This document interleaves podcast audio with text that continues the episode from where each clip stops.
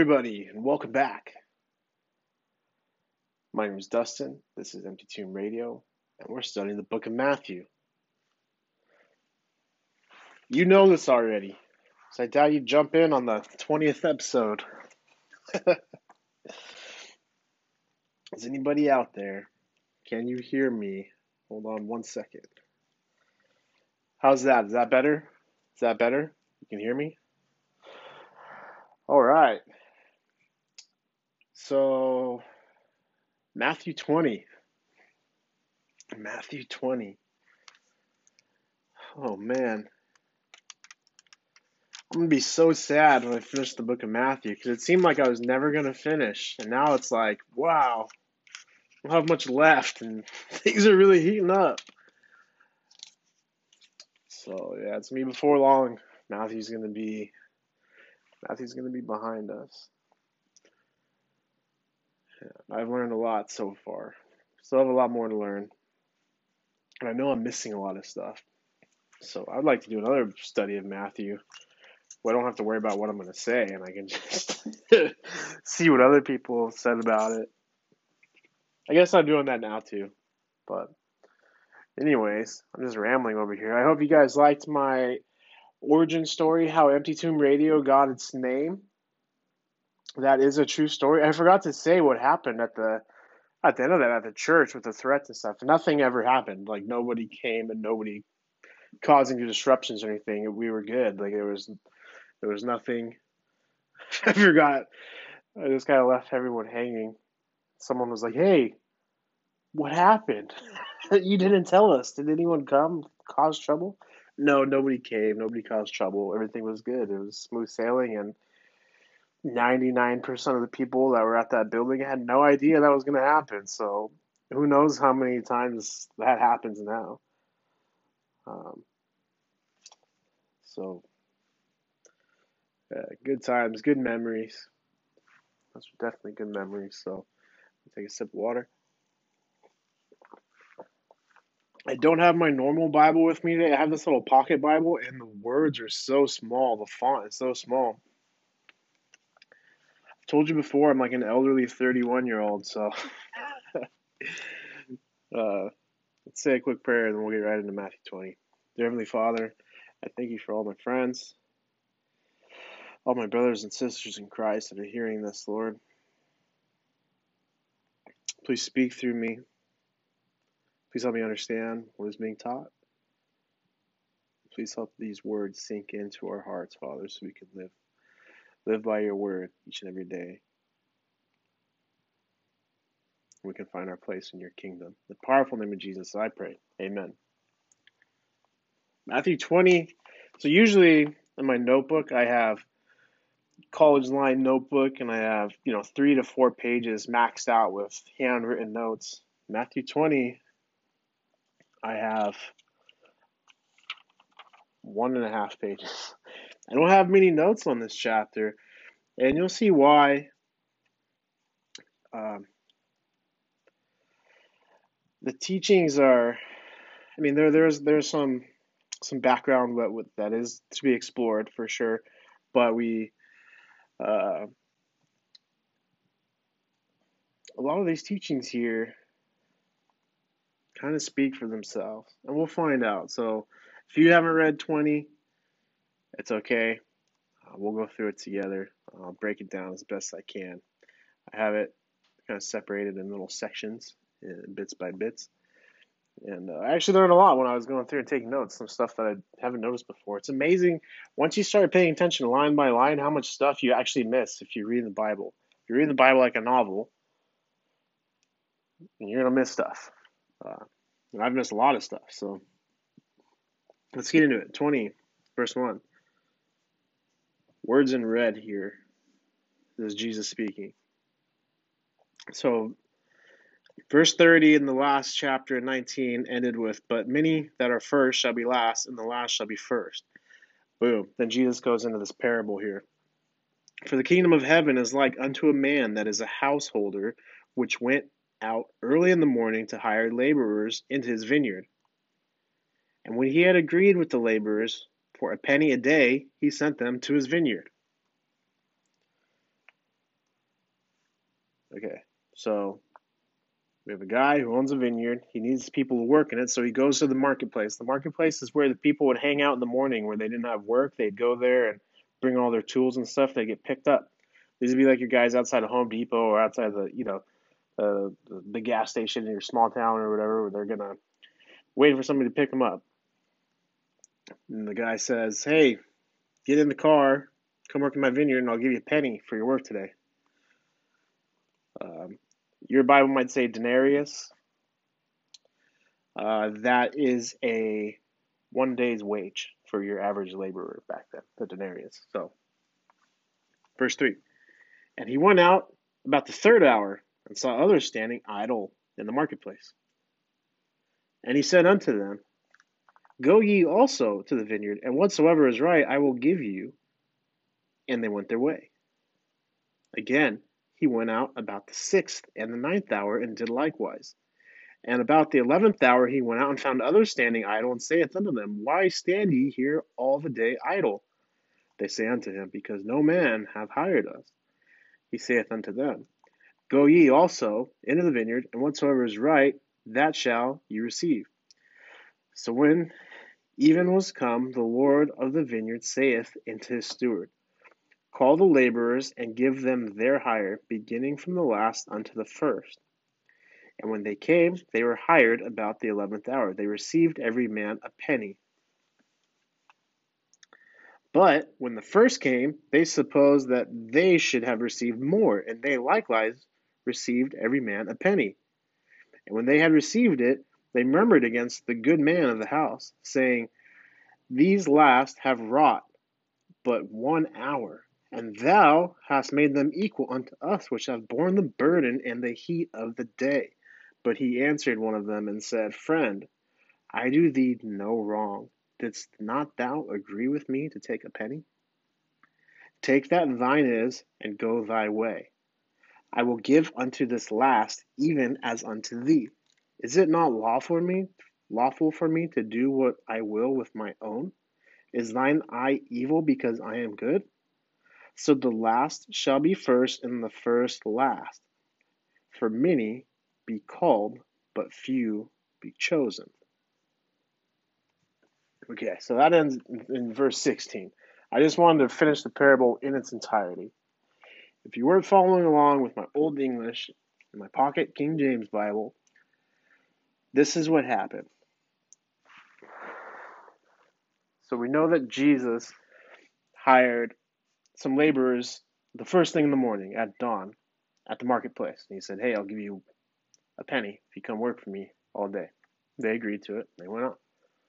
Well, throughout the day, Jesus keeps, or sorry, throughout the day, the landowner keeps going back to the marketplace. Throughout the day, he continues to hire laborers. It's early in the morning. It says in the third hour, the sixth hour, all the way up to the eleventh hour. From what I could tell, early in the morning was like six a.m., and the third hour would have been nine, the sixth hour would have been twelve, and so on and so forth. And all the workers, the first workers were promised a penny, a day's wage, and then the later workers were promised what is fair. So he says, and uh, whatsoever is right, I'll give to you. So like whatever's fair, whatever's right for your work, I'll give it to you. And they went on their way. He keeps asking, why are you guys standing here idle? And they're like, no one's come and hired us. They're just standing around waiting for someone to hire us. Verses eight through ten, the landowner pays his workers. So he pays the ones who came last. He pays them first. So the ones that were hired at the eleventh hour and so on, who barely worked at all, he pays them first, and he pays them a day's wage. He gives them a penny.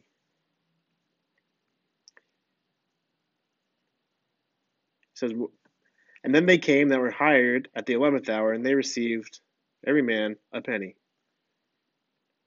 But when the first came, they supposed that they would receive more, and they likewise received every man a penny.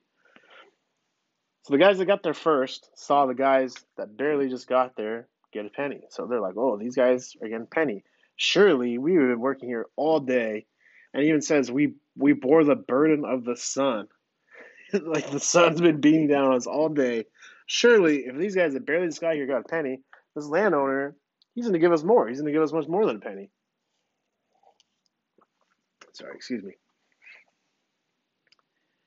And that's not what happens. That's not what happens at all. They also received a penny. And when they received it, they murmured, saying, the good man of the house, saying, or they murmured against the good man of the house. Or saying, you, you, you made these last guys that just got here, verse eleven says, you made them equal to us. Us, who bore the burden of the heat all day. He said, I, and then Jesus says in verse thirteen, the landowner says, hey, I, I didn't do anything wrong. Didn't you agree to work for me all day for a penny? He's like, take what is yours and go away. Says, I will give unto this last, even as unto thee. Like, it is not unlawful for me to do what I did with my own. Is thine eye evil because I am good? So the last shall be first and the first last. For many be called, but few chosen. So it's, it's interesting, the guys that just got there being paid first. So the guys that were there all day had the expectation. They saw, they built up these false expectations for themselves.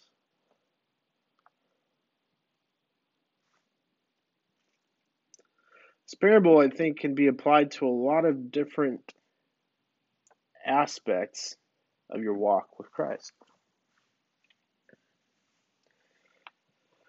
What I think of right away is the end of chapter nineteen, when the disciples are like, hey, Jesus, we gave away everything. Like, what's in store for us? You know, isn't it like, don't you have anything special in store for us? So, like, the disciples could have been the workers that were there first in the day. And then, you know, they've been doing work in the kingdom of heaven for two thousand years since they've died, and you know, say the world ends tomorrow and you and I are saved. And they're like, well, these guys didn't even have to work at all. We've been working two thousand years and they get the same reward as us. Or this could be uh, somebody's lifetime, right? Somebody could have been saved. They were like three years old and they've been laboring for Christ day in and day out for seventy years. And then there's that guy who's also seventy who just accepts Jesus on the last day of his life and enters the kingdom of heaven. Like, we don't know how that works, but we know that God is just and God is right. And grace, as we find out in a little bit, is incredible. I mean, grace, His grace, we're saved by His grace alone, right? So, very cool parable. Jesus mentions this evil eye. He's like, is thine eye evil because I am good? This evil eye is referenced a lot in the Old Testament. Two specific examples I found linked on here at blue letter bible dot com was Deuteronomy fifteen nine and First Samuel eighteen nine. This was a phrase about jealousy. Uh, Jews would describe envious people with this evil eye. Yeah, so Jesus is, you know, talking about the people being jealous at the end. The last will be first, and the first that will be last. And then he ends his parable and says, many will be called, but few chosen. So there's something to think about, too. How many people have been called to Christ, but few have been chosen.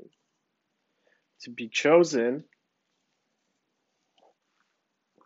means that you have to put in some work, right? You got to do work.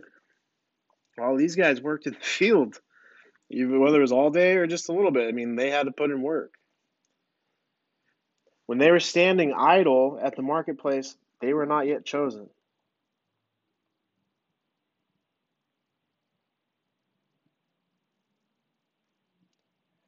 The landowner, the master, came and got them, called them out. They could have said, no, we don't want to work today. It's late.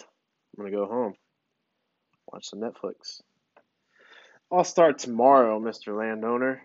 Well, if they would have started tomorrow, they would have never gotten their day's wage. They wouldn't have gotten what had been due to them, which is the same as what was given to the guy that worked all day. Interesting. All right, verse seventeen. And Jesus, going up to Jerusalem, took the twelve disciples apart in the way and said unto them, Behold, we go up to Jerusalem, and the Son of Man shall be betrayed unto the chief priests and unto the scribes, and they shall condemn him to death, and shall deliver him to the Gentiles to mock and to scourge and to crucify him, and the third day he shall rise again.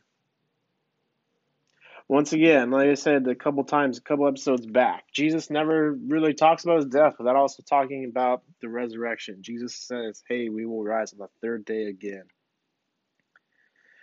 And Matthew, narrating this, says that they're going to Jerusalem, but the disciples knew they were going to Jerusalem. They'd been heading to Jerusalem for a while since they uh, kind of, they left Galilee. They left South Galilee. They've been uh, they went up to J- Judea. They've been challenged by Pharisees in the different lands that I'm talking about. Well, they've been making their way slowly to Jerusalem, and they wanted to get Jerusalem by Passover. The disciples knew where they were going. Um. But this right here is something that is very interesting that you is very easy to skip over because we know the ending already. But verse eighteen says, the Son of Man shall be betrayed unto the chief priests and the scribes, and they shall condemn him to death. Who shall condemn him to death? It says, and they shall deliver him to the Gentiles to mock and to scourge and to crucify him, and on the third day he shall rise again. Jesus is calling this out. This is the first time that Jesus mentions that he's going to be betrayed. It says that Jesus talked about him having to die and stuff before, but he's specifically saying that he's going to be betrayed. And this is also the first mention um, where he says they were going to crucify him. Verse nineteen, they were going to crucify him. We knew that they were going to die, but we didn't know that it was going to be by crucifixion. I mean, it wasn't stated previously.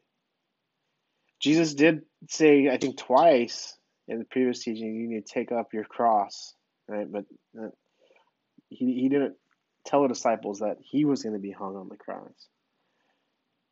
The cross was a was a Roman Roman death sentence. It wasn't a Jewish one.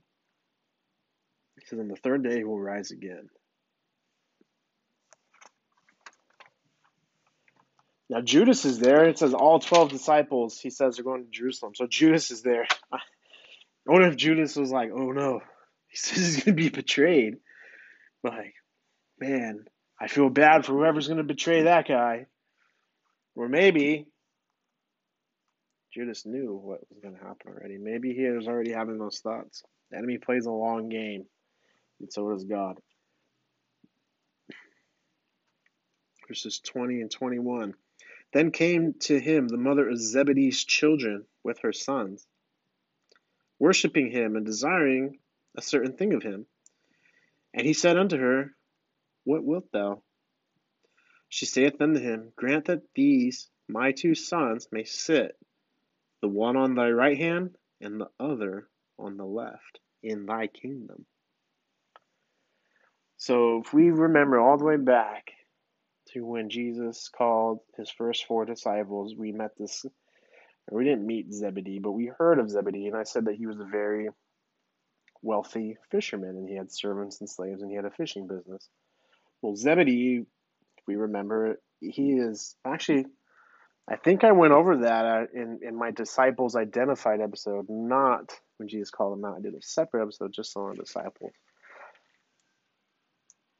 Zebedee is the dad of James and John. So it says the mother of Zebedee's children came. That's the mom of James and John.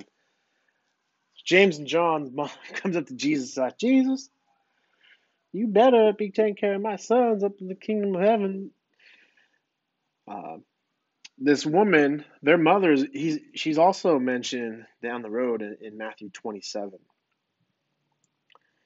Little disclaimer, Matthew twenty-seven is like one of the longest chapters in the Bible. Man, that chapter is so long. There's like over sixty verses in there, I think. I was at verse fifty-six, I think, and twenty-seven is when this comes up. Man, it's going to be a long episode. That was going to be fun. That was going to be like my longest one ever, I think. So Anyways, reeling it back, reeling it back. She's one of the women that is mentioned with Mary Magdalene and this other woman named Mary, Mary, mother of Joses and James, it says. That other Mary, it's it's pretty questionable who that other Mary is. But anyways, they're the ones that are um, tending and ministering to Jesus during the whole crucifixion. So she's men- she is mentioned later. So James and John mom does come up later. But she comes up to Jesus. Jesus, I have a favor to ask for you. Please grant my two sons that they may sit one on your right hand and one on the left hand in your kingdom. Verses twenty-two and twenty-three. But Jesus answered and said, you know what ye ask? Are ye able to drink of the cup that I shall drink of, and be baptized with under the bapti- baptism that I am baptized with? They say unto him, we are able. And he saith unto them, ye shall drink indeed of my cup, and be baptized with the baptism that I am baptized with. But to sit on my right hand and on my left is not mine to give, but shall be given to them for whom it is prepared of my Father. So Jesus is asking these guys, hey, do you guys know what this means? Like, do you are you guys ready to, you guys have to follow me. Like, the stuff that's about to happen to me is going to happen to you. They say, Lord, we're we're ready, we're able. Now, were they? Who knows? There's a very interesting dynamic between these two brothers in particular, because we find out later in the book of Acts that James is the first to die. He is the one disciple whose death is recorded in the Bible in Acts.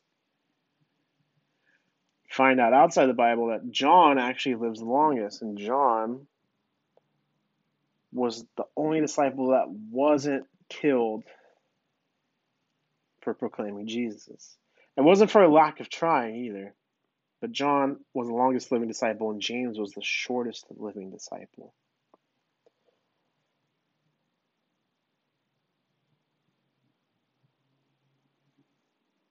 I bet Jesus knew that when he was saying this. Us knowing that now, we can look at what Jesus is saying. He's like, hey, Like, the, your walk, it could be a short amount of time, or it could last your whole life. Like, are you are you ready? Like, are you are you are you ready to go at any time, whether now or in seventy years? They say, yes, Lord, we are able. There was this Roman coin. I read of it earlier, but I didn't write it down. It had two two things on it. One was like a Oh man, one was a cow, one was something else, and on the coin, it represented James and John and said, like, ready at any time, are you ready to go at any time, or said something like that. A very interesting uh, imagery here. Verse twenty-four, and when the ten heard it, they were moved with indignation against the two brethren. Well, when the other ten disciples hear, they're still like, what? Like, why? Why are these guys special? That's not fair, Jesus. Verse twenty-five. But Jesus called unto him and said, ye know that the princes of the Gentiles exercise dominion over them, and they are great to exercise authority upon them. But it shall not be so among you. For whomsoever will be great among you, let him be your minister. And whosoever will be chief among you, let him be your servant. Even as the Son of Man came not to be ministered unto, but to minister, and to give his life a ransom for many.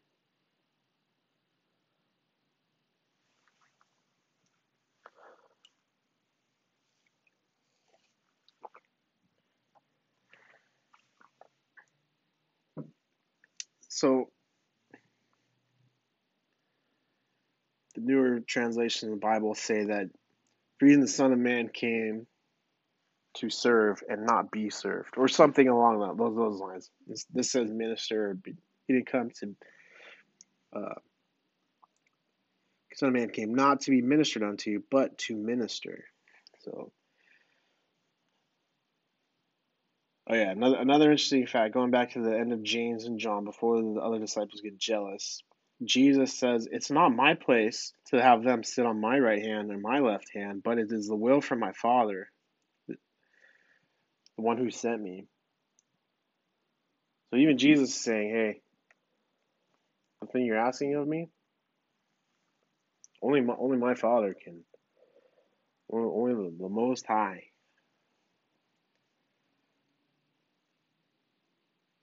Can make that decision. So then the disciples get the other ten start doing like, hey Jesus, what the heck? And then Jesus talks about the, the prince of the Gentiles having dominion over them. Um, and the Son of Man came not to serve, but not to be served, but to serve. We are called to be servants of Christ, just as Jesus was a servant of the kingdom. Jesus gave everything. Jesus didn't receive anything from anybody. Jesus never asked anybody any favors. Yes, people invited him in the house. They gave him food. That's not what I'm talking about. I mean, of course, people that gave food to Jesus and like water and stuff, these guys walked around with nothing. They didn't have Camelbacks and Cliff bars, but I mean, that's Jesus asked for no no power, no political gain, nothing. I mean, this guy could have ruled the world if he wanted to. He could have done whatever he wanted. Like, the power that he displayed would have been abused by somebody what that wasn't as pure as Jesus was. Uh, verse twenty-nine, and as they departed from Jericho, a great multitude followed him. And behold, two blind men sitting by the wayside. When they heard that Jesus passed by, they cried out, saying, have mercy on us, O Lord, thou Son of David. And the multitude rebuked them, because they should hold their peace. But they cried the more, saying, have mercy on us, O Lord, thou Son of David. And Jesus stood still and called them and said, what will ye that I shall do unto you? They say unto him, Lord, that our eyes may be opened. Verse thirty-four. So Jesus had compassion on them and touched their eyes, and immediately their eyes received sight, and they followed him. End of chapter. Jesus comes across two blind men. They cry out to Jesus, Lord, heal us. What happened after they cried out? Look at this. The multitudes rebuked them because they should hold their peace. So they cried out again, Jesus, help us. We know that Jesus was determined to get to Jerusalem for Passover. So he was he was going. He he was booking it across vast distances. He was on a trek. He's gone. And they cried out to him. It says he stood still. And he called them and said, what will you have me do? And they say to him, Lord, please heal us. Please open our eyes. It says Jesus had compassion on them, and he touched their eyes.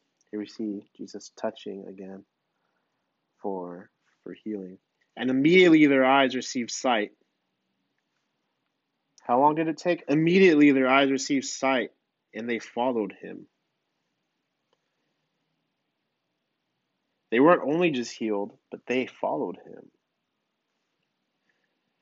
These men's prayers stopped Jesus in his tracks, and Jesus sat there, and he, he asked them to reaffirm their faith. What will you have me do? And then they say. How many times did it take? Three times they had to ask. What happened after the first time? The the multitudes, the world, I would call the multitudes the world, told them to shut up. They told him, hey, be quiet. You don't talk to Jesus like that. These people are following Jesus. They are, look at them. They they the multitudes, they've all been healed. It says Jesus healed all the multitudes. Like every every time there's multitudes around, Jesus is healing them all. These multitudes had received healing from Jesus. And they want to quiet these two other guys that are asking for healing. Why? Why? Do we do that? Yeah, we do that. We are in the multitudes. The world. The world is the multitude. The new believer could be a blind man. The multitudes could also be the church, and the blind man could be the unbeliever too.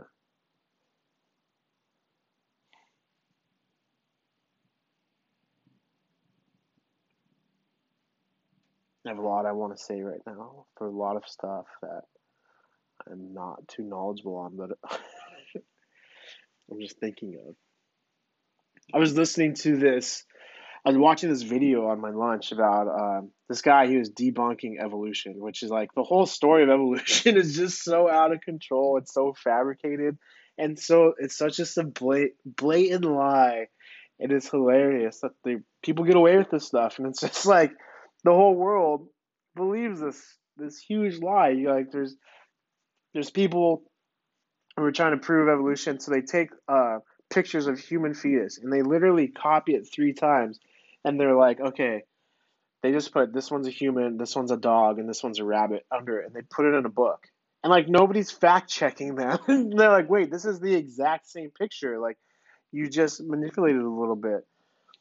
You know, and like the whole Neanderthal man that they found in, in in Germany right before Charles Darwin's coming out with his book, turns out it's just a regular human that they like caveman up this thing.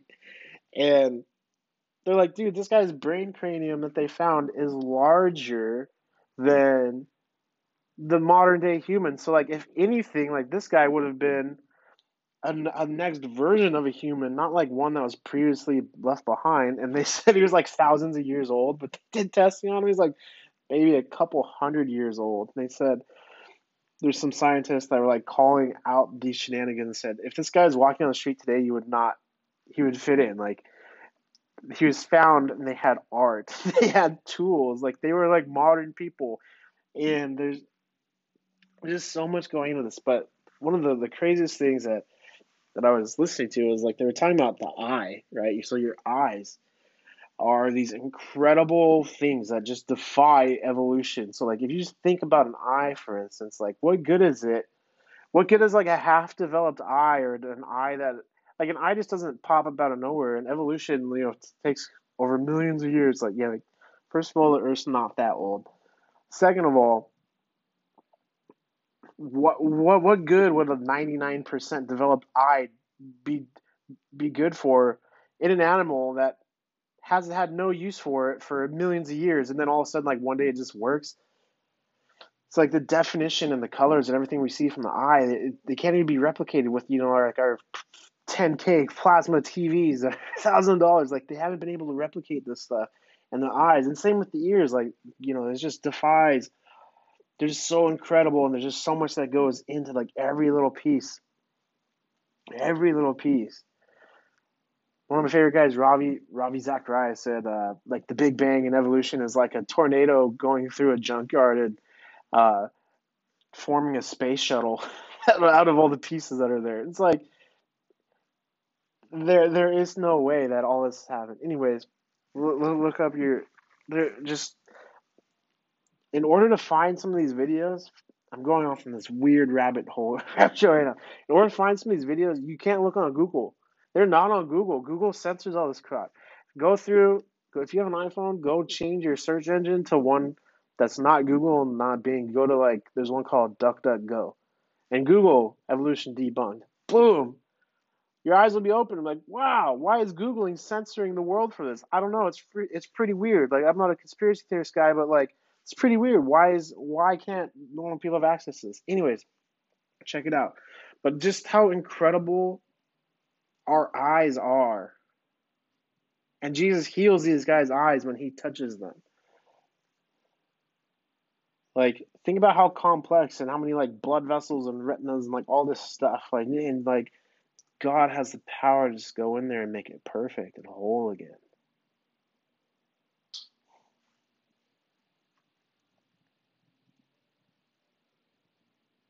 The other thing I was going to say that I'm not really too educated to talk about is somebody that I've never listened to before and I don't know, but I'm just going to bring it up, was Kanye West. I don't know much about him. Um, I'm not a fan of the new Apostolic Reformation and like the Joel Osteen stuff that he's hanging out with, but he's also hanging out with some guys that are that have been vetted and that are like legit, legit Christians. And uh,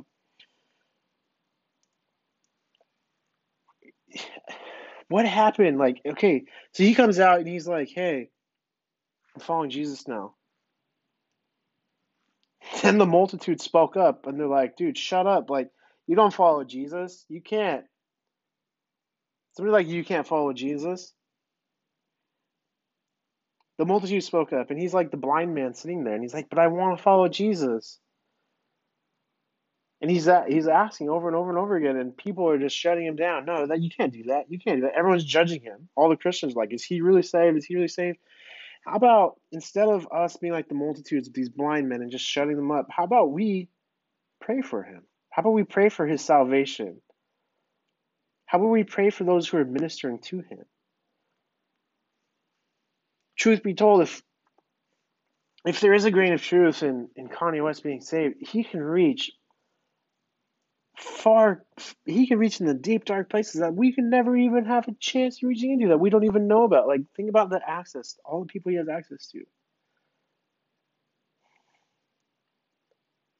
I'm not defending him and the things that he's he's done. I don't know anything about him. Like, I've never listened to any of his music before. I checked out some of his, his gospel album or whatever. I was like, okay, it's all right. Like, I don't really know. Like, it's not my style of music, whatever. But is this how we treat somebody who says that they come to to worship Jesus? I could say if, if maybe it's like something weird, like if he's a Tom Cruise guy. He's like, yeah, I think aliens came out of this volcano and like, I'm going to ascend to be like a master of the universe. Like, that is freaking, that's, that's weird. Like, we should be, yeah, criticize that guy. The world is just so backwards now. I was in downtown San Diego not that long ago, and I drove by this place, and there's a mural, a mural of Michael Jackson in this restaurant. And I was like, dude, this guy raped like how many children, and we have pictures of him, and like it's okay. what, what? Okay, he, he had some songs that people like, but does that make it okay? Meanwhile, somebody's coming out and saying, "Hey, I want to worship Jesus," and we're criticizing them. We're telling him that he can't because of this or because of that. Like, dude, maybe there's a chance anybody can be saved. Jesus tells us right here in this chapter, the people that came to work in the field in the last hour got paid the same same amount as the people that got paid in the first light of day, that worked all day in the sun.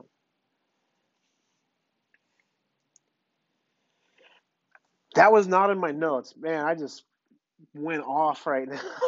I just had that bottled up inside of me. All right, so obviously, I want to do some shows on like evolution and stuff and just how bollocks this stuff is. It's so funny. Okay, one more video to check out. Look it up. Google it. Don't, don't Google it. Look it up on, like I said, DuckDuckGo or like one of these other search engines that doesn't track you and is not owned by like super weird corporations. Another great video to watch is Ancient Aliens Debunked. It's like three hours long. I was laughing so hard the whole time. If you want a link to it, let me know. I'll send it to you. I sent it to my sisters. I sent it to my mom. I sent it to my mom's husband. I was like, dude, you got everyone's got to watch this. I was laughing so hard because just the blatant lies that they say in these things. And people just accept it as truth. No one's vetting these guys. No one's looking up this information. It's, it is out of control. Oh, my gosh. Anyways, and I need to, I need to, I need to get myself a little bit organized here so I can speak to this in a, in a little more educated manner so I don't just sound like a crazy guy rambling on the radio. All right. Uh, let's say a quick prayer and, and we'll be out of here. So, dear Heavenly Father, we thank you so much. Lord, I pray that we have discernment, that we can see what is really false in this world. These things that are accepted as normal make no sense once you once you stop looking at them from a bird's eye view and you get down into the nitty-gritty. Lord, please reveal the truth to us throughout the day. Please help us not fall victims to the deceptions of this world. They are many, they are scary, and Without you, Father, we are lost. We need you. I pray that you enter each one of our lives. You walk through it. You walk with us throughout the day. Pray that with the, you interact with the Holy Spirit, that He guides us, He protects us, He gives us the discernment to find the truth. Thank you, Father, for everything you've provided to us. In the powerful name of Jesus, I pray. Amen. All right, guys.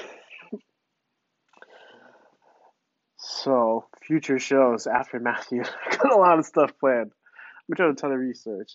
Um, if you can pray for me, that'd be awesome. I can always use prayer. Um, anytime I'm doing this, the enemy comes under attack big time. Like, things happen, just like weird things happen. Things happen at work. Uh, I'm just an easy target. Just the more I push into the word. Um, if you can pray for me, if you leave me a review, that'd be cool. Um, I love all y'all. I thank you so much for your time. Reach out to me on all the socials at Empty Tomb Radio, Empty Tomb Radio at gmail dot com. Um, and if there's anything that I can do for you, just just please let me know. Thank you. All right. uh, hope I didn't scare any of you off. Let me know if you want to come on the show. If not, it's all right. So until next time, thank you. I love you all. Take care. Bye.